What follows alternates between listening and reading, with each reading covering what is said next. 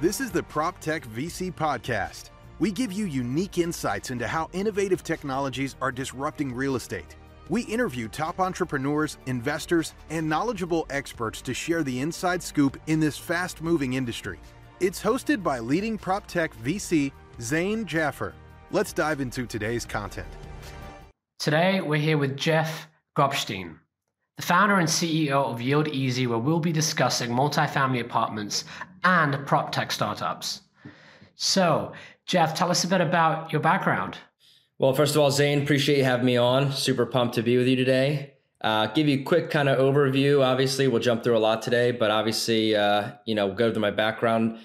Started, so I'm from the Philadelphia area, grew up here, um, lived in kind of the suburbs, and uh, migrated to the city for college. Uh, went to Drexel University, where I uh, majored in finance and had a concentration in real estate.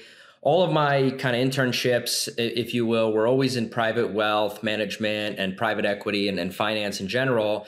And that was really kind of the direction I was going in. And, and you know, I was really always interested in the stock market didn't really have kind of a grip as to where exactly i wanted to spend my time and focus and energy and you know as a kid and, and kind of the entrepreneurial roots my family uh, immigrated here from uh, eastern europe in, in the late 80s and i was born here shortly thereafter so very kind of entrepreneurial hustle background do, you know do what it takes uh, attitude so always knew at some point I wanted to do something for myself, just didn't know where I'd break in and, and how I would do it. So finance was kind of the logical route. Uh, you know, Drexel University had a really great program where uh, their co-op they called it, which is basically an internship on steroids, where you're pretty much working uh, nine to five Monday through Friday for an entire semester. So it's basically a full time job. And so I, I, jumped around every year where um, one, one was at a large wealth management fund. They had about $8 billion assets under management where I was kind of supporting the, the, anal- the analysts, the associates, the managing team. Uh, another one was uh, I worked at Susquehanna Growth Equity, which is a, a very well-known private equity shop. And I was kind of finding my rhythm and my groove in there and real estate pretty much came on my screen radar call it you know very unnaturally i, I just always kind of had an affinity for homes and houses and architecture and buildings and didn't really kind of wrap my mind around the fact that you could build a business around it. It was just so like, you know, when you look at a Ferrari, uh, like look how nice that car is. Always, always like, oh, look how cool that building is. You know, really kind of learned at the age of 18 what, that you could get a real estate salesperson's license and and you know sell these things. So I never sold anything in my life, but I got the real estate license, and uh, you know, it was it was shortly thereafter where I realized I can't stare at a Bloomberg terminal screen all day long. I don't actually enjoy finance. It was just kind of an umbrella term for business, if you will. And so, you know, I, I did the whole sell a house from my mom's friends type of deal, showed a couple units in Center City as rentals. And I was like picking up traction there and said, oh, this is really fun and enjoyable because you're kind of your own boss and you're on your own schedule. Um, but you know, as you know, traditional real estate brokerage and, and and being a salesperson is very competitive and it's a very fierce market. And a lot of the business does go to the guys who have a track record and have a book of business. So when I had left uh, Drexel and graduated uh, in 2017, I was looking for a full time job at that point, and I had the license, and I never really thought about using it as as a full-time role because I you know kind of had the traditional thought process of get into a big bank an investment bank type role where you know at some point you'll scale up and grow through the ranks and, and kind of climb the ladder if you will. So my first job accidentally uh, happened to by coincidence be at, at a large development shop. They're a private equity kind of urban infill group in philly that does class a apartments. So started there as an intern right out of college and basically had to learn everything from scratch kind of threw out the whole residential real estate you know lens into the garbage can because it had no parallels to what i was doing. So there i learned everything from underwriting deals raising equity from investors how you know investor relations works what it takes to get a $15 million loan what does full recourse mean you know what does it mean to build 100 units in a suburb going to a zoning hearing board meeting and really kind of just fell in love with how much goes into it that you don't see and how many kind of different hats you wear. And that to me really appealed kind of given the entrepreneurial lens that i had of like you know there isn't this mundane day to day, you know, pull up an analysis sheet, uh, uh, kind of uh, uh, scope to, to this business. And that really attracted me to commercial real estate and my brain kind of kicked on and said, "This is this is where we need to play. Now you just need to find what's most replicatable, and and at some point be able to do it yourself." So I spent about a year and a half at this company, uh, working closely with the acquisitions team. We bought up half of a uh, a really big chunk of of a high income suburb of Philly, where uh, they ended up building, I want to say, close to 300 luxury apartments. Um, from there, I went to a large workforce housing owner. Uh, they have about 9,000 units under management and they were you know all throughout the midwest and the sun belt and that was super interesting because that was kind of a different side of real estate uh, commercially where they weren't building anything they were pretty much buying undervalued and distressed assets where they could kind of inject value you know so to speak value add that everyone likes to call it and these are not class A apartments. These are workforce housing, class There's housing, absolutely. And, uh, you know, it's something where the traditional ownership is out of state. They're not staying on top of it. There's a lot of loss to lease. And for the non real estate folks, that basically means people not keeping up with the market and losing rent and upside just by not paying attention to their assets. And so this was a, a, very kind of shrewd owner who was, you know, providing a great experience to the tenants, but at the same time, you know, creating value for shareholders. And I saw this as like a kind of wow moment. And naturally, I'm a lazy person and I like to take a lot of shortcuts. And I kind of saw Wow. Okay. So on the one side of this business, you have the development where from the moment you buy a piece of land to the time your tenant signs their first lease, this is almost a two to three year thing. Whereas here, you go in and at the closing table, you're buying 400 existing apartments with cash flow from day one, and you have a business plan as to how you're going to increase the value of this asset. And to me, that kind of was like, this is very replicatable you know, notwithstanding the fact that I had no money at the time. And, you know, it's a very capital intensive business. So my brain was thinking, you know, is it possible to do on a smaller scale? How can I break into this space, buy, you know, undervalued apartment buildings, whether they're small, you know, round up family and friends money and kind of go, go, go through those, you know, hurdles. So spent a year there, the year, I think it was actually two years, I'm sorry. Bought, uh, I want to say close to 20, 30 million dollars worth of real estate with them uh, really kind of hunkered down on underwriting how these buildings are appraised with banks and so forth and so on you know what the investor questions are and really at the same time kind of learning the business but also seeing you know for myself like what how, what it takes to be in this game finally ended up at a very large uh, institutional kind of backed uh, owner operator of a very similar asset class but they were kind of hyper local to the tri-state pa jersey delaware area where i had more of a senior role um, I was actually running the acquisitions department. And that for me was kind of the first kind of taste of entrepreneurial spirit where it's like, you know, here's what we're targeting, go find it. And it was really just a game of flip turning over rocks, underwriting, you know, five deals a day, calling owners off market, you know, interacting with brokers. And so one of the most interesting deals we did was a very large deal in Delaware that we actually bought out of special servicing. It was, you know, as as people in the business like to call it, a deal with a lot of hair on it and this was a massive massive property that was super vacant that required so much you know work and you know seeing how much value you get when you buy something that a lot of people don't want to touch was really what attracted me to the space similar to kind of warren buffett's whole methodology to buying undervalued stocks right? And so you know when you have something at baseline that's already worth something and you can buy it for pennies on the dollar because people think it's ugly you know that's when that's when you buy.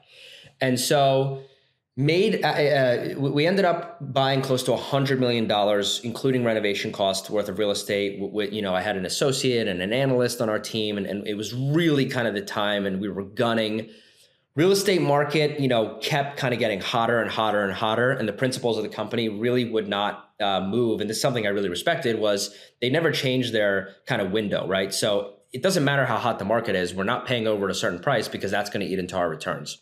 And that kind of discipline um, you know, I'm very young, and as a young person, I'm sure a lot of people can attest to it. You know, there's kind of the instant you that structure. You need that structure. You need that discipline. It's very easy if you haven't lived through multiple cycles to come in and play the market game where everyone's overbidding and finding a way to make the deal pencil. Absolutely. And I think at the end of the day, it just became as the as, as there was downward pressure on cap rates, cost of capital became lower it really just became a game of financial engineering and who could underwrite the deal the most efficiently, even if the assumptions in the deal were the most insane things you've ever seen. I mean, and yeah, I'm, I'm, sure you know very well yourself some of these things that these brokers put out. It's almost laughable. Um, and it became a very competitive game because you had a lot of guys who were proprietary, you know, dollar guys. It was their own money, partner owned company competing against these syndicator groups who were doing crowdfunding or whatever it may be, who frankly don't really have the best interest of their investors in mind. The, the, the business kind of slowed down at that point when when a lot of the kind of silly capital came in and, you know, I figured that was a, a good time to kind of like, you know, look at the stars and say, what do I want to be when I get older? And, and, and kind of take that leap of faith. So I ended up, funny enough, jumping back into investment sales, working with a buddy of mine who had a boutique brokerage here in Philly. And we were selling, uh, you know, I would call it middle market size deals, 10 to 30 million dollars. And we, we, we did that fairly successfully. Now, at this point in my story, we're we're gearing up to write about COVID. Um, you know, right as things were kind of starting to get a little weird. And I was taking my commission dollars and I was buying sub tertiary and, and you know, with the, the non fancy way of saying that was I was buying kind of distressed homes in, in the Philly area where a lot of people didn't want to be buying them. And I could, the reason I was like doing a single family or, or multifamily. So I was buying single family rental homes that basically needed the, the basic bathroom, kitchen floors, that you know a lot of people it was too small for the uh, sub institutional owner but it was too big for the guy who was kind of doing the home flipping stuff. And my whole thing was go in build a little brand around affordable luxury single family rentals in up and coming parts of philadelphia and just kind of grow a little sfr portfolio so that was like my first jump into entrepreneurial real estate. You know, I had I had a GC, I had a I had a property manager, I had a bunch of mortgage brokers that were running around trying to find me the best kind of refinancing, you know, structures. And so we were really kind of going at it, and that was kind of where my head where my head was going was in this direction of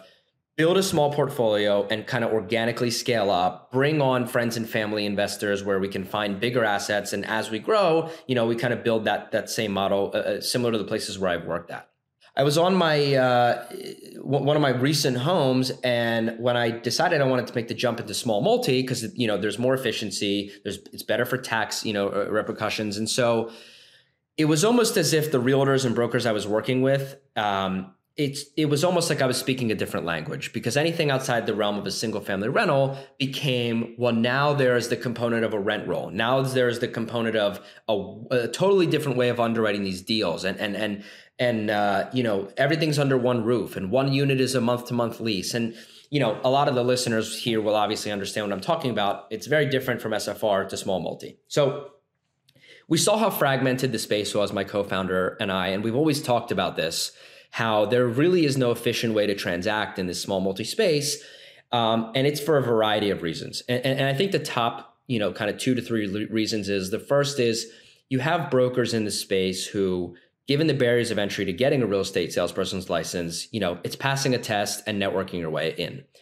And once these guys are in, the same time and effort it takes to sell a seven unit building, eight unit, nine unit building is the exact same effort and time and stress it takes for a 30 unit building. And so any reasonable, logical human being is going to spend their time where there's, you know, the largest reward. And so a lot of these deals were going to these, you know, institutional brokerage houses, you know, JLL, Marcus and Millichaps and CBs, you know, of the world, and some of the boutique, you know, names in Philadelphia as well. And these kind of deals were, you know, quote unquote, the crumbs that were left over that nobody wanted to touch and it was too big for the residential realtor, too small for the institutional guys. And you kind of had this emergence of this new player in the space that's now known as quote unquote resi-mercial brokerages, which is basically a fancy way of saying a residential realtor who takes on an investment property um, with no real kind of understanding and, and, background and track record of selling these things. And so we started digging into the numbers, and, and some of the things we saw were very staggering. Um, so I'm not going to bore your listeners with numbers here, but we, we dug up the fact that over 53% of multifamily in the United States is small multifamily. And that's anything smaller than a $5 million deal, anything from two to 15 units. And it was the largest segment in multi, yet it was the most underserved due to the fact that there was no efficiency in brokerage in this space. Um, you know, a lot of the owners in this in, in that segment also were used to paying five, six percent. And when you tell a mom and pop investor who wants to sell their turnkey rental property, you know, that's fairly straightforward to understand that they need to pay six percent of their price to sell it, these people are going to find an alternative route and people start selling principal to principal, owner to owner. And that takes a lot of opportunity off the table for investors who are willing to buy these things and they kind of short themselves because they end up, you know, their market is one person. It's the guy down the street that's going to buy it. So we, you know, kind of segueing into, into what we're building today, our initial plan was let's build a brokerage uh, that specializes in small multifamily that kind of brings that institutional sophistication and quality that people are used to. Um, because, you know, these guys that were selling their $30 million deals, sometimes they were paying 0.75%, 75 basis points, 1%. And my thought process was, why do mom and pop investors not have the same efficiency? Why, should they pay a larger, you know, ratio of the price when it's a more straightforward deal anyway? And so we were going to build a discount brokerage model where we were going to kind of be the best in what we did and, and build a brand around small multi. And we realized that the fastest way to pass savings on to these uh, owners is through tech, en- tech enabling your platform. So when you look at the traditional brokerage model, you have a broker of record, you have a large office uh, presence, and you have a lot of agents running around finding these deals.